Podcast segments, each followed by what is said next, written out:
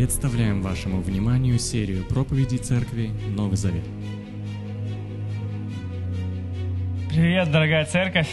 Да, разбросала народ, как израильский словно. Евреи разбросаны везде, везде, где подальше куда-то. Рад вас всех видеть. Э, Мы в прошлый раз говорили э, с Виталиком и с Иоанном о любви Божией. Сегодня мы тоже поговорим о ней, только э, поговорим о том, как неправильно понимают некоторые эту любовь. Что мы сегодня будем говорить Брюки превращаются. Брюки не превратились. Уголочек. Ладно. Э, Это не важно. Важно то, что пишет Иуда. А Иуда, мы проходим по порядку книги, и сегодня мы проходим Иуду. Замечательная книга. И она, кстати, одна глава. Если вдруг вы не читали, вы можете добраться легко, прочесть, быстро. А, Иуда это не тот, который, кстати, предал Иисуса Христа, это не Искариот, это он не воскрес, нет. А, Это Иуда, он пишет о себе, что он брат Иакова. А, Он же, кстати, брат Иисуса по матери. Мы прочитаем с первого стиха он пишет. «Иуда, служитель Иисуса Христа, брат Иакова, приветствует тех, кто призван Богом Отцом жить Его любви и под защитой Иисуса Христа». Заметьте, он даже не упоминает своего родства с Иисусом Христом. Я бы сразу подумал, ну это хороший момент, когда ты мог где-то пробиться, двери откроются. Но нет, он напоминает о Иакове. И ну, это, кстати, говорит что-то уже о его эго. И, кстати, это не значит, что э, родственники Иисуса, они сразу уверовали и, э, шли за ним и видели в нем Мессию. На самом деле родственники Иисуса, они не верили до последнего, потому что Иисус это был один из братьев, которого, э, которого они всегда видели до 30 лет. И потом он тут что-то начал провозглашать про себя. А тот момент, когда Иисуса распяли, и Он воскрес и явился, тогда в основном его родственники уверовали. Иуда тогда и уверовал.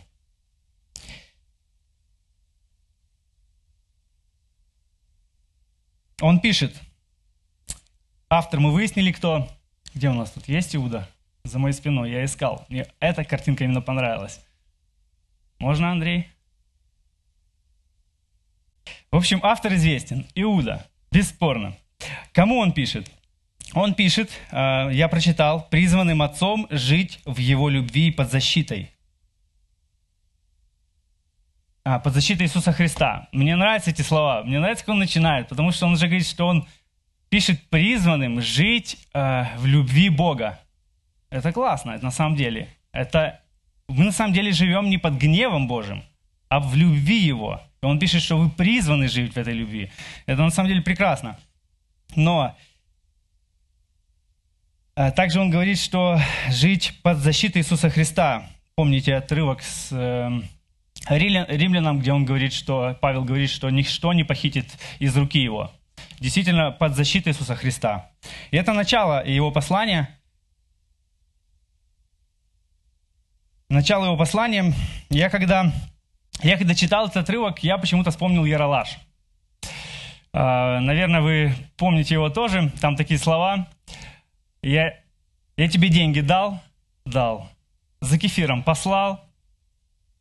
Послал. Кефира не было? Не было. Деньги? Какие деньги? И так это повторяется несколько раз. И мне так понравилось его начало, там он говорит, что мы призваны жить в любви. И для меня это в какой-то мере отображение в духовном плане, что Бог нам явил себя, явил себя в Сыне, явил любовь. Он дал эту любовь. Он дал нам новые заповеди, но мы новое творение.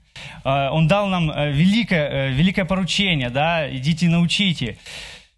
А, Кефира не было? Не было. Деньги. А мы иногда живем, как будто мы эту любви не видели. Вот на себя все припрятали, сами вжали все это в себя, и все.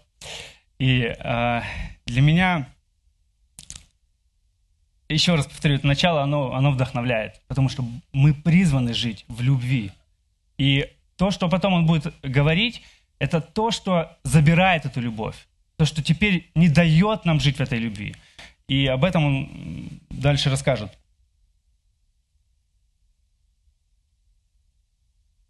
С какой целью он пишет это послание? Третьего стиха он пишет, «Любимые мои, хотя я очень хотел написать вам о нашем общем с вами спасении, я все же счел необходимым написать вам письмо, которое бы побуждало вас сражаться за веру, что было раз и навсегда передано святому народу Божьему.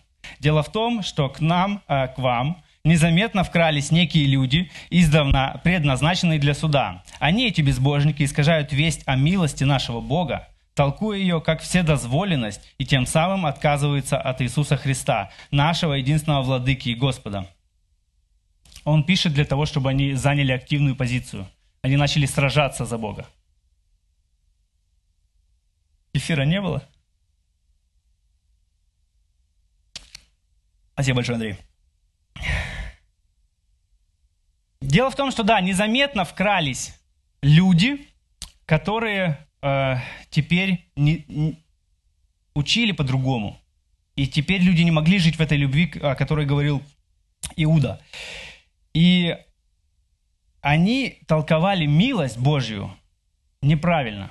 Сначала я думал, что, ну, скорее всего, как иудеи, которые могли, могли бы вкрасться э, в эту церковь, как они могли бы э, отвести людей в лжеучение. Они должны были говорить о законе, о наказании. Но тут, походу, церковь настолько развилась, что люди уже пошли немного дальше. Настолько дальше, что Павел э, в рассуждениях своих в римлянам пишет, э, что нам делать? Э, грешить, чтобы увеличивалась благодать, умножилась. Вот точно так же и они здесь. Они проповедовали все, вседозволенность. Вседозволенность – это отсутствие каких-либо норм, правил, запретов. И здесь очень интересная поправка в конце. И тем самым отказываются от Иисуса Христа, нашего единственного владыки и Господа. Когда мы становимся последней инстанцией для себя, когда мы определяем, что хорошо, что плохо, да, когда э, змей э, ввел в грех Адама с Евой, дал им возможность определять, что такое хорошо, что плохо. Когда мы становимся этой последней инстанцией, то в этот момент мы теряем связь с Господом. Он говорит, что отказываемся от Иисуса Христа, нашего единственного владыки. Он наш владыка, не мы, а Он. И откуда взялись эти лжеучителя? Откуда они взялись? Они, скорее всего, не пришли э, с такими мыслями, вот хорошая церковь, Новый Завет, или там как-то называлась церковь, там, где Иуда э, писал. И думают, давай-ка мы сюда попадем, приведем эту церковь до раскола, э, уничтожим веру людей, э, протолкнем несколько идей, которые э, разбавят их э, их веру, распустят их э, нравственную жизнь. Нет, это обычные люди в церкви. Это, это люди, которые как бы никогда бы сразу не подумал, что это вот этот человек. А Иоанн пишет о том, что они были среди нас, но они не были наши. Они были среди нас, но они не были наши. И это актуально для любых, э, любых церквей, для любого времени. Всегда есть такое, когда в церкви есть такие люди. Не хочется, чтобы такое было. Ну, на примере Иоанна и на примере здесь мы понимаем, что это не, не люди, которые заведомо идут специально, чтобы уничтожить, чтобы вот поймать кого-то там, Настю, Лену, Лиду, и уничтожить их веру привести церковь к расколу, и они от этого наслаждаются. Такого нет. Это, это, это люди, которые бы, мы сказали бы, это церковь. Как они туда попали? Э, тоже вопрос, конечно. Возможно, это какой-то культурный момент, потому что, скорее всего, там очень много людей было из иудеи, э, иудеев. И они, как бы, когда церковь начала развиваться, они все больше и больше э, приходили в церковь.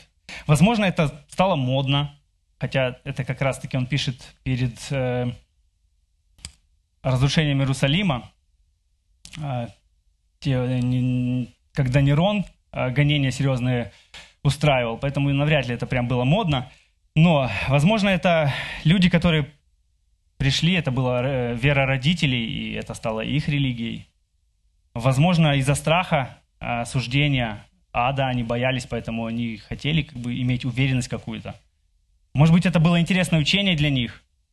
Или, возможно, это, как Иисус говорил про притчу про каменистую, каменистую почву, которую люди пришли, они действительно поверили.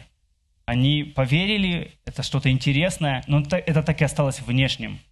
То, что не пробудило их сердце, не пробудило, как Иисус говорил Никодиму, должно вам заново родиться. Так и, не пробудило их, не оживило их слово. В нашем теле полно микроорганизмов, бактерий, э, вирусов. Это не новость, все в порядке, живем. И есть как и хорошие, так и те, которые могут нас очень быстро увести в могилу или очень сильно навредить нашему здоровью. И... А есть те, которые так и останутся неактивированными и уйдут вместе с нами э, в могилу. Возможно, есть некоторые, которые э, покаются, веруют в Христа и пойдут с нами на небеса, не знаю. Ну, Тима, спасибо. Хотя я понял, что можно проталкивать такие, такие ереси, можно проталкивать, что бактерии тоже могут спасаться.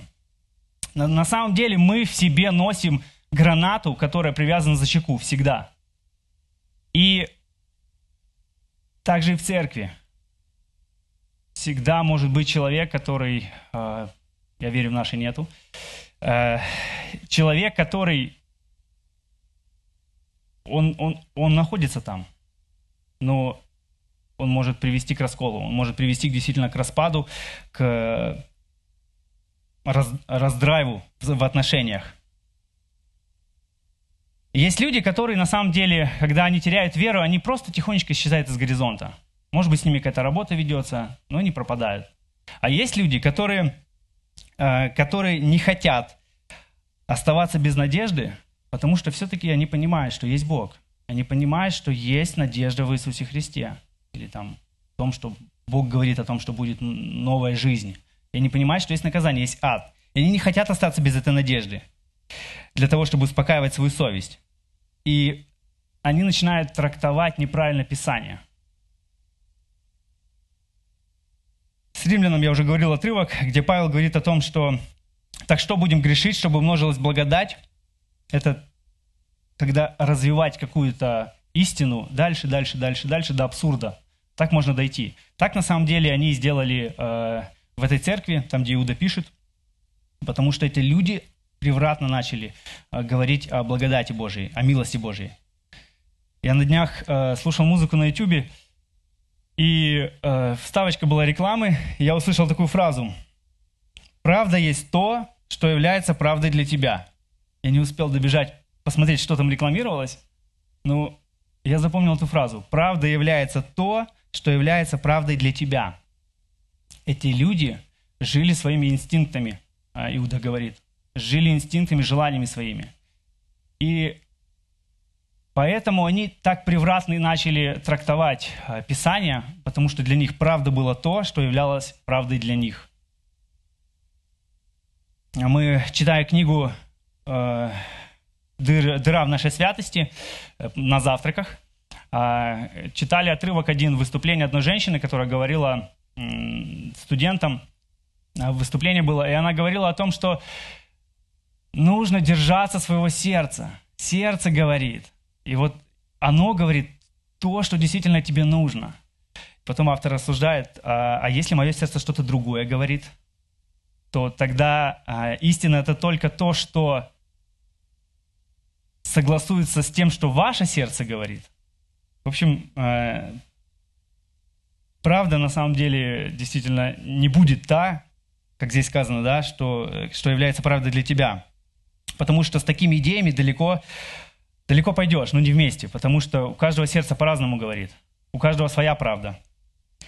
И однополые браки, когда мы говорим о трактовке Писания, где искажается оно сильно, то однополые браки – это всего лишь яркий такой небоскреб большого города, где кучу таких, на самом деле, грехов, куча моментов, где э, Писание искажается. И просто, что, вот, наверное, это самое яркое. Мы на это обращаем внимание. Иуда напоминает, кстати, Иуда написал свое послание после второго послания, послания Петра, потому что он здесь вставляет небольшой текст из э, Петра. Он пишет, «Помните то, что предсказывали апостолы Господа нашего, Иисуса Христа. Они говорили вам, в последние времена появятся насмешники, готовые во всем потакать своим нечестивым желаниям. Они причина расколов, это люди, которым, которыми управляют природные инстинкты, они лишены духа». Это то, что я уже говорил. Это люди, которые живут и своими инстинктами, люди, которые живут своими желаниями. Это, это страшно, когда такие люди есть в церкви, а, потому что это уничтожает ее изнутри. Это не борьба с кем-то вне, это изнутри. У моей сестры 10 лет назад, может даже чуть больше, а, определили диагноз цирроз печени. Было трудное лечение, много выпитых э, гормонов. И э, в течение двух лет определили, что нет, это ложный диагноз был. И определили, я не помню тонкостей, но я помню одну, одну вещь. Определили, что произошел какой-то сбой в организме, и организм определял печень как инородное что-то, и он пытался ее уничтожить. Поэтому они долго ставили диагноз и пришли на том, что это цирроз печени. В общем, ушатали ей здоровье, ну, какая, какая страшная вещь, э, которую никому не пожелаешь, это когда твой организм сам же тебя пытается убить. Он пытался уничтожить ее печень. И когда такое есть в церкви, тогда это приводит действительно к расколам. Это приводит к, таки, к такому раздраю в отношениях. Это то, что э, Иуда упоминает э, с 2 Петра. И на самом деле эти люди, они не считают себя врагами церкви, они считают себя просто прогрессирующими христианами. Они считают себя а, лидерами, которые выше на голову других.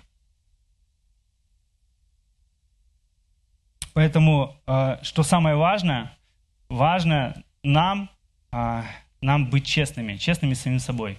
Когда у нас какие-то происходят перевороты, осмысления нашей веры. Если у нас есть сомнения, лучше разговаривать с кем-то открываться, быть честными с самим собой, честными с церковью, честными с Богом, а, с пастырем своим. Потому что те сомнения, которые могут приходить, или те желания, которые могут приходить, они могут захватывать нас. И процессе, когда это станет просто религиозность, как у этих людей, у них уже не было той живой веры, потому что Иуда говорит здесь о том, что они лишены духа. Это люди, которые лишены духа. И Поэтому так важно на самом деле остаться честным, честным со своей верой. Если это не то, во что сейчас я верю, я не знаю, почему я здесь нахожусь, может быть, потому что родители меня привели в церковь, может быть, потому что, как я говорил, это было модно, или здесь хорошая компания была, или еще что-то. Иисус когда-то говорил ученикам, а, когда народ от него уходил, он говорил, может, и вы уйдете? Может, вы уйдете отсюда? Что вы здесь делаете? Но они говорили, что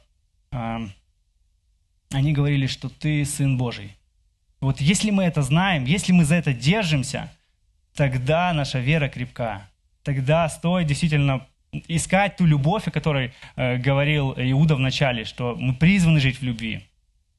Ну, не, ну, ни в коем случае не находиться вот в этом религиозном таком э, контексте, где мы играем какие-то роли.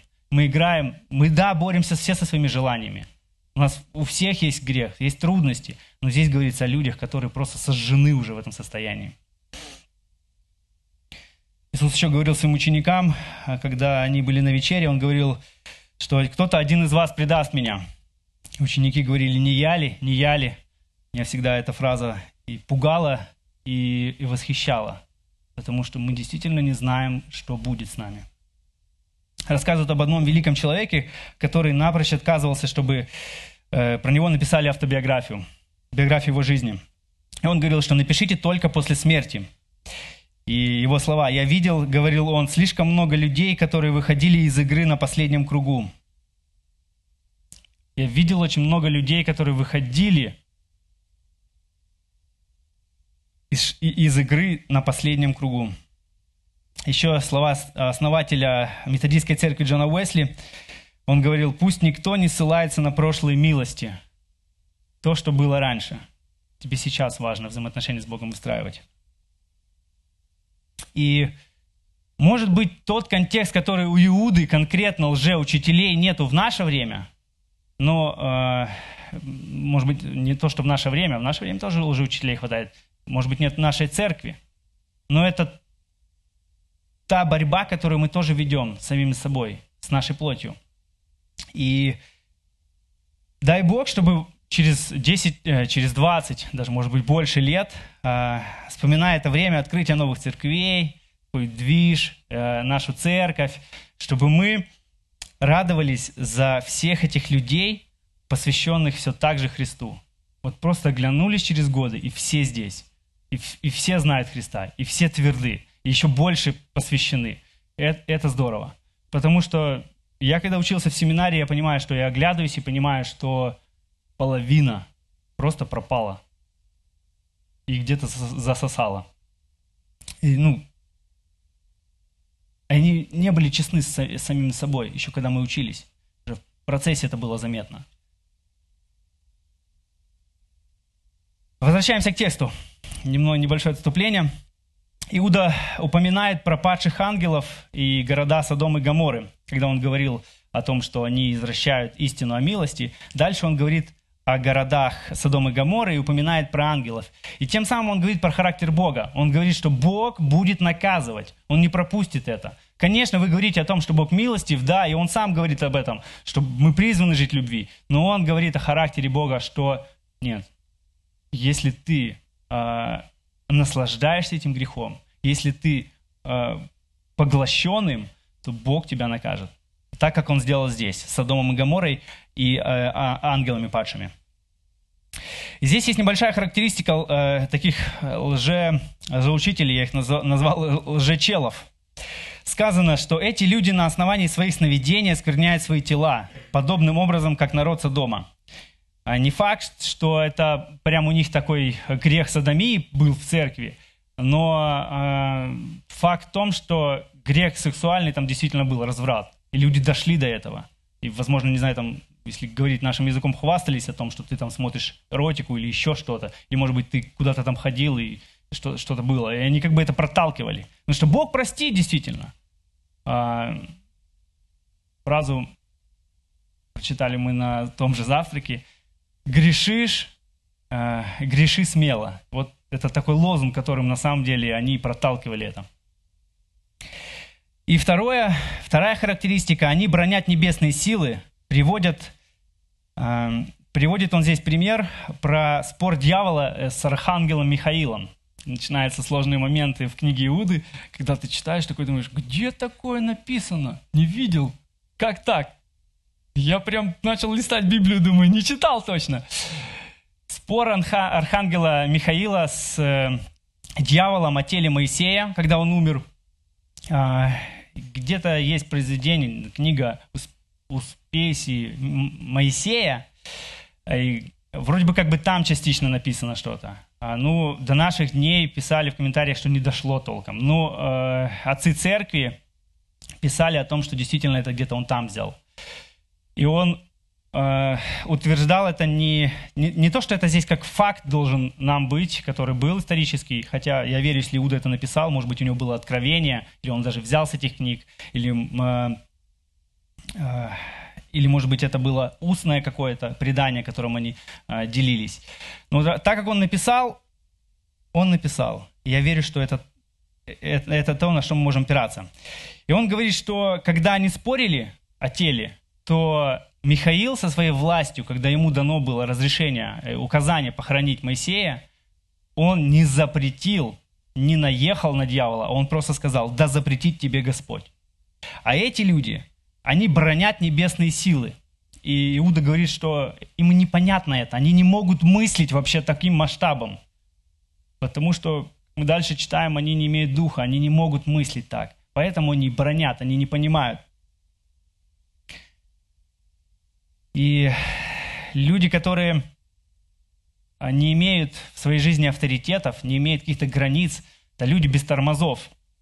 И я хотел рассказать одну правдивую историю, правдивую историю с, э, э, с нашей домашки. У нас парниша рассказывал про поездку на велосипеде раскладном. Если вы знаете раскладной велосипед, где-то он должен быть за моей спиной, если, может, вы не знаете. Велосипед, у которого нет тормозов на руле, только ножные, э, приводится в действие, когда ты в обратную сторону педали крутишь, э, давишь, там крутить даже некуда. И, в общем, он спускался с горы, с горки, Беларусь, какие горы, э, и впереди был обрыв, резкий поворот. Но когда уже стоило бы тормозить, он понял, что цепь-то спала со звездочкой. Нечем тормозить, просто несешься. И э, благо он был одет в джинсовку, и джинсовка стала его э, системой АБС. Все камни, все царапины, в основном она сдержала. Ну, кровь на руках и шрамы, они оставили напоминание о чудо-тормозах. И это то, на самом деле, когда у человека нет авторитетов, нету каких-то пределов. Вот если у вас такое в жизни было, когда вы ощутили, что у вас нет тормозов, да, не знаю, на машине, на велосипеде, на чем угодно. Мы ездили на мопеде, у нас вообще их никогда и не было. Даже не задумывались о тормозах. В детстве об этом не думаешь сильно. Сейчас начинаешь понимать. Но если бы мы понимали, что такое э, жизнь, которая без тормозов, когда люди могут, э, не могут тебе даже замечания сделать, ты никого ни во что не ставишь.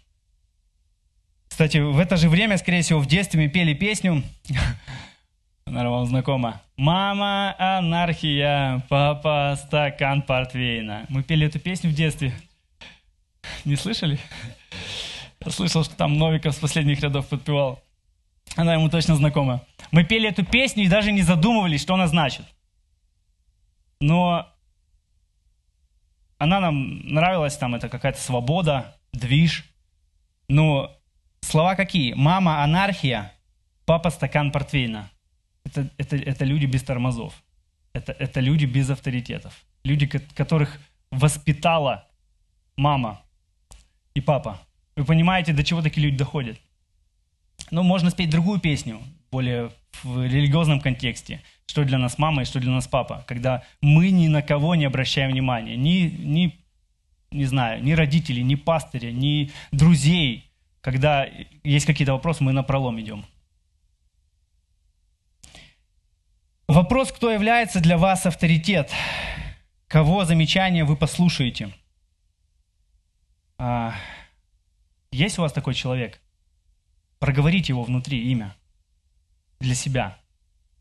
Если в вашей жизни, в вашей семье будут какие-то трудности, когда ваш супруг или ваша жена уже не авторитет, или, может быть, ваш пастырь не авторитет, ваши родители не авторитет, или какой-то еще близкий человек, кто этот человек?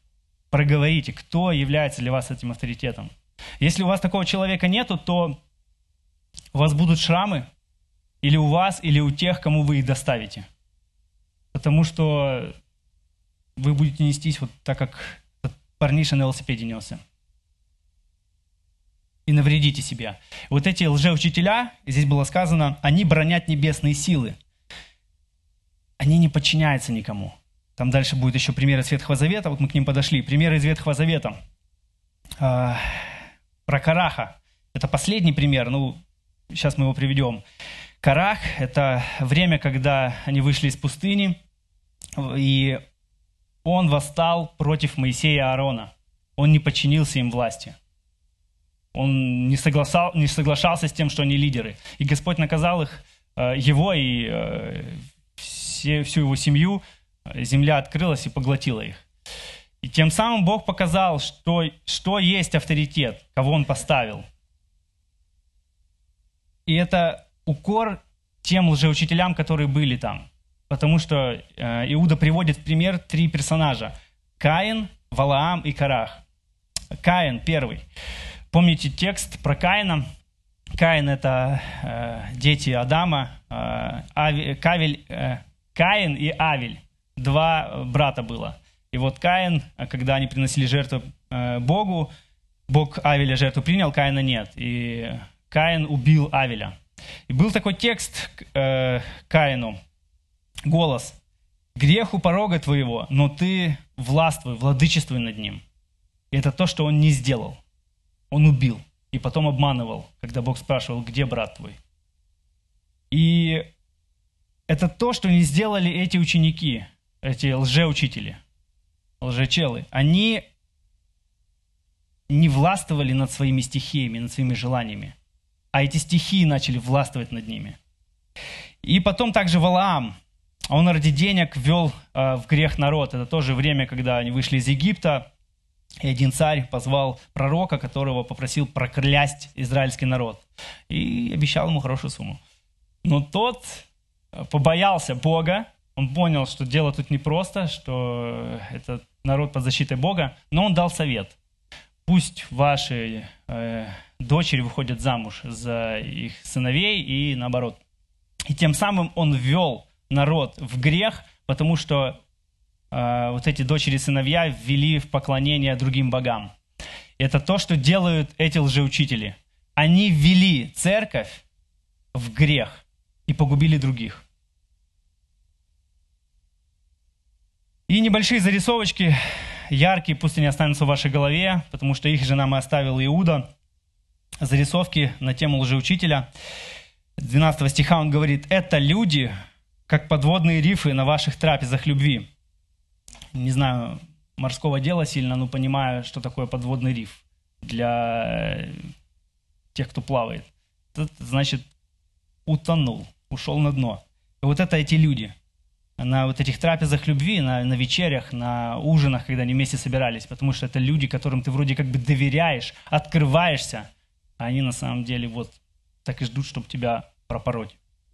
Они сидят за столом без всякого страха, они даже не боятся. Это пастыри, которые пекутся только о себе. Это тучи без дождя, гонимые ветром. А, особенно в том контексте, когда есть сезон дождей, нет дождя. Это не то, что тут у нас недели прошли, дождя нету. Уже жалуются. Как же так, дождя нет? Тут дождя нету, а особенно у них, ну, когда засуха нет, там долго, год может даже не быть. Ну, если это даже сезон дождей, засуха, нету дождя, то они ждут. И тут увидел ты этот, увидел облако, и кажется, вот, наконец, идет. Но это тучи, а, как он здесь говорит, гонимые ветром без дождя. Вот она прошла, и надежда прошла. И Иисус говорил про то, что как узнать лжеучителя. Он говорил, по плодам узнайте их.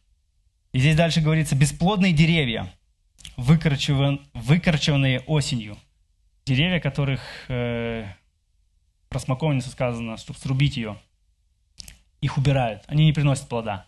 Вот это такие люди, люди, которые не приносят плода. Ты вроде как бы ждешь, вот, вот что-то зависть какая-то есть, э, зависть в смысле почки, что-то растет, и ничего нет, осенью там ничего нет. И вот это люди, которые кажется, что, да, вот они сейчас что-то будут делать доброе, есть надежда, а в итоге ничего. Свирепые э, волны моря, покрытые грязной пеной их постыдных дел, блуждающие звезды, которым уготована навык, э, навеки мрачная тьма. Небольшая вставка, которая пробуждала людей действительно сражаться за веру, привести их в чувство, как, с какими людьми они общаются. Дальше идет такое дополнение небольшое про характеристику этих э, лжечелов. А здесь, кстати, вставка еще про наказание. Здесь ставка с неканонической книги Еноха. А, Иуда тоже на нее упирается. Это не значит, что нам нужно канизировать э, книгу Еноха или, может быть, отказаться от Иуды. На то время еще вообще не было канона. А, была какая-то рекомендация, было отношение к книгам, э, которые приписывались к э, богодухновенным. Но раз Иуда ссылается, значит, э, мы можем брать пример с, э, с Иуды, по крайней мере, на, на, эти, на эти стихи. Он говорит, что Господь будет карать а, с э, Енохом. И дополним нашу характеристику про лжеучителей. Там сказано, очень интересно, он говорит, что эти люди все время брюжат, жалуются на судьбу, потакают своим желаниям, хвастаются собой, льстят другим ради собственной выгоды. Это люди, которые постоянно брюжат и жалуются на свою судьбу. Потакают своим желанием, хвастаются собой, льстят другим ради собственной выгоды. Псалмопевец э, в псалмах говорит, Вкусите и увидите, как благ Господь. Мне нравился этот текст. Вкусите и увидите, как благ Господь. Кто не увидел, как благ Господь, кто не подчинил ему себя, тот будет постоянно зачем-то стремиться, зачем-то бежать. Он будет искать какой-то благости для своей жизни. И он будет получать разочарование. Поэтому эти люди так много жалуются, поэтому эти люди так много э, жалуются на свою судьбу, брюжат. Это люди, которые не видят благости в Боге. Они не наслаждаются им. Это не вера, это религия. Там нет наслаждения в Боге. Там нет радости от заповедей Божьих. Когда мы читаем э, Ветхий Завет еще, это даже не Новый, псалмопевца, который восхищается заповедями, говорит, что это услада, это, это, это радость. Думаешь, как Ветхим Заветом ты мог там наслаждаться? Ну, даже в Новом Завете мы уже понимаем, насколько Бог раскрыл сердце, Иисус раскрыл сердце Христа. Потому что Он говорит, призваны жить в любви. Насколько благ. Вкусите и увидите, как благ Господь. Если я сейчас заговорю про лимон, многие из вас представят лимон, и кто-то уже даже почувствовал его кислоту на, во рту. Почувствовали или нет? Или это только я чувствую? У меня... Чувствуете, как слюна выделяется? Но если заговорить про таких людей, которые постоянно брюжат, жалуются на свою судьбу, которые потыкают своим желанием, скорее всего, вы тоже кого-то можете представить. Надеюсь, это не я. Я сейчас представил был в своей голове, в вашей голове, тут, пожалуйста, э, отрекаюсь от своих дел. Э, и надеюсь, это не кто-то с нашей церкви. Но, скорее всего, такого человека вы знаете, потому что это персонажи, которые яркие такие – ты понимаешь, да, есть. По крайней мере, намеки у него в ту сторону есть. Не значит, что он лжеучитель. Я сейчас не говорю то, что это сто процентов. Печать есть. Лжеучитель, без духа. Все, ему ад раскрытый. Нет. Это э, он говорит о характеристиках. И я вот сегодня только почувствовал, что я заболеваю. И у меня уже с утра насморк появился. Вот насморк это предшествует болезни такой серьезный, когда уже сляжешь. Надеюсь, я завтра еще буду здоров, но э, когда мы брюжим, когда мы жалуемся на свою судьбу, когда мы потыкаемся своим желанием, это, это то, что предшествует нашему, нашему действительно падению, нашему, когда наше сердце от, от, отлучается от Бога, когда мы не видим благости в нем.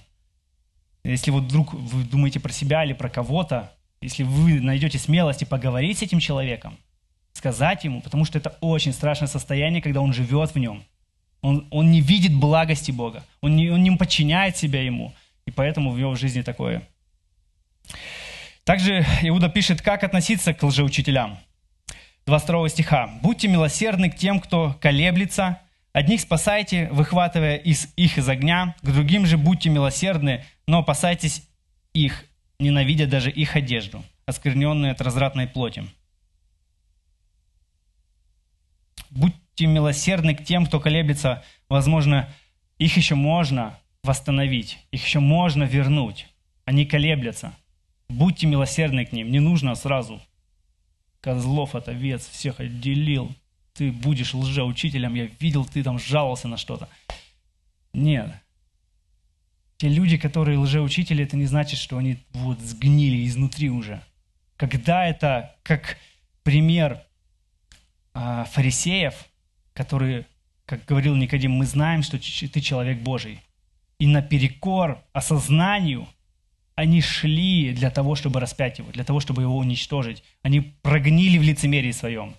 Но зачастую люди просто они ошибаются в своих мнениях. Их затянул где-то грех, засосал. Поэтому их просто нужно наставить, привести в чувство.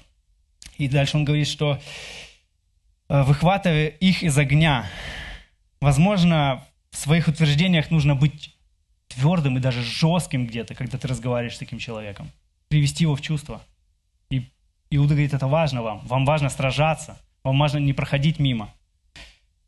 И опасайтесь их, ненавидя их даже одежды оскверненной, чтобы вас не затянуло. То, что они делают. Мы, быть, мы должны быть готовы э, в нужное время говорить. Возможно, мы можем помочь человеку еще колеблющемуся, который не шагнул туда так далеко. Но иногда наша толерантность или даже трусость с молчанием хуже для человека, а, чем то, если бы мы это сказали ему. Возможно, мы могли бы его привести в чувство, вернуть его.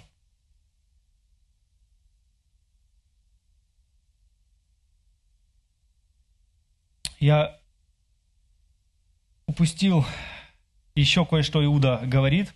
Он говорит про лжеучителей, и также он говорит еще, что вам стоит делать.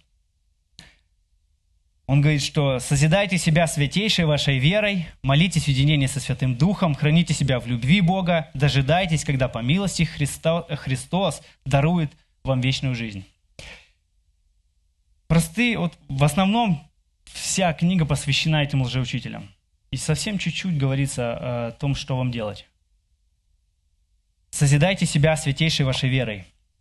Держитесь того учения, которое у вас есть те истины, в которых вы были наставлены. Держитесь в них. Если вы что-то новое слышите, всегда подвергайте это критике, э, э, анализу. Ищите, что может быть не так. Молитесь э, в единении со Святым Духом. Он говорил о том, что это люди, которые не имеют Духа. И он говорит, что а вы молитесь в единении с Святым Духом, потому что мы по природе, мы хотим улизнуть улизнуть в свой мир эгоизма, комфорта, а, и нам не нужны другие люди. Но Дух ведет нас к тому, чтобы мы, вот как Иисус, а, отдал себя, чтобы мы служили людям, чтобы мы замечали их. Поэтому он говорит, молитесь со Святым Духом, чтобы ваши молитвы были наполнены церковью, наполнены другими людьми, не вашей жизнью, а другими людьми. Храните себя в любви Бога, Иисус сказал, что если вы любите меня, то соблюдете заповеди мои. Если, бы, если мы любим э, Христа, то Бог любит нас. Потому что мы любим Его Сына. Поэтому храните себя в любви Бога. Любовь – это не что-то статичное. Любовь – это действие. Она пробуждает нас, изменяет нас. Для того, чтобы мы внутри характер наш менялся, для того, чтобы наши отношения с людьми менялись – Поэтому, когда он говорит здесь про любовь, это не что-то мурашки по коже, приятное. Это то, что пробуждает нас к делу. Поэтому храните себя в любви. Дожидайтесь, когда по милости Христос дарует вечную жизнь. В любом случае, мы находимся в состоянии надежды, потому что мы ждем чего-то, что Бог сделает. По милости, потому что не наша заслуга, потому что от Христа это заслуга. Это от, от Него дар нам. И Он дарует нам вечную жизнь. Это, это напоминание нам, которые мы должны, а, которые мы должны формировать свою жизнь. Мы должны э, держаться учения, держаться святой э, нашей веры, как он говорит, молиться в дне этим духом, хранить себя в любви с Богом, в Боге, дожидаться по милости, когда Христос дарует вечную жизнь. Совсем немного, но это, это прям противоположно тому, как жили и учили эти лжеучителя. Они были лидеры, они захватывали, они говорили хорошо, льстили, а, как говорит Иуда. Петр говорит о том, что они поглощают дома вдов. Это люди, которые провозглашают, которые лидеры. И это противоположно потому что те не, на, не находились в состоянии э, чистоты своей веры. Они не молились единственным духом. Они не держались этой любви. Они извратили эту любовь. И они не дожидались, э, когда по милости Христос э, дарует им эту вечную жизнь. Они потому что ушли, ушли в свой мир. И в конце я хочу прочесть текст, которым заканчивает э, Иуда красивый текст. Э, мы не будем уже над ним рассуждать, но он вдохновляет нас. Вдохновляет нас и указывает на Бога, у которого все под контролем, который все знает, но который ждет нашего отлика, нашего подчинения. Иуда говорит, «Тому, кто способен уберечь вас от падения и поставить незапятнанными и ликующими перед лицом своей славы, единому Богу, спасшему нас через Иисуса Христа, Господа нашего, да будет слава, величие, могущество и власть и до начала веков, и теперь и во веки. Аминь. Аминь. Будем молиться. Живой Бог наш, восхищаемся Тобой, Господь, действительно э, напоминаем себе вместе с Иудой, что мы призваны жить в любви. Ты нас призвал жить в любви, Господь. Другой жизни призвал. Прошу, Отец, даруй нам быть чуткими, когда вот действительно какие-то проявления этого насморка, когда э, мы отвлекаемся где-то от величия Твоего, Господь, от этой любви, когда мы выходим из-под власти Христа – даруй нам, Господь, чтобы или Ты проговорил, или другие люди, Господь, проговорили, или мы проговорили кому-то, Господь, для того, чтобы вернуть. А, ведь так Ты сделал именно через Иуду. Он хотел совсем о другом писать, хотел совсем другое говорить, Господь. Но Ты укрепил свою церковь, Ты сохранил ее, Господь. Я верю, что Ты нашу церковь хранишь, заботишься, Господь, очищаешь ее. Славим Тебя, потому что знаем, что Ты в силах нас привести в чистоте, Господь. А, сохранить нас. Поклоняемся Тебе, наш Царь. Аминь.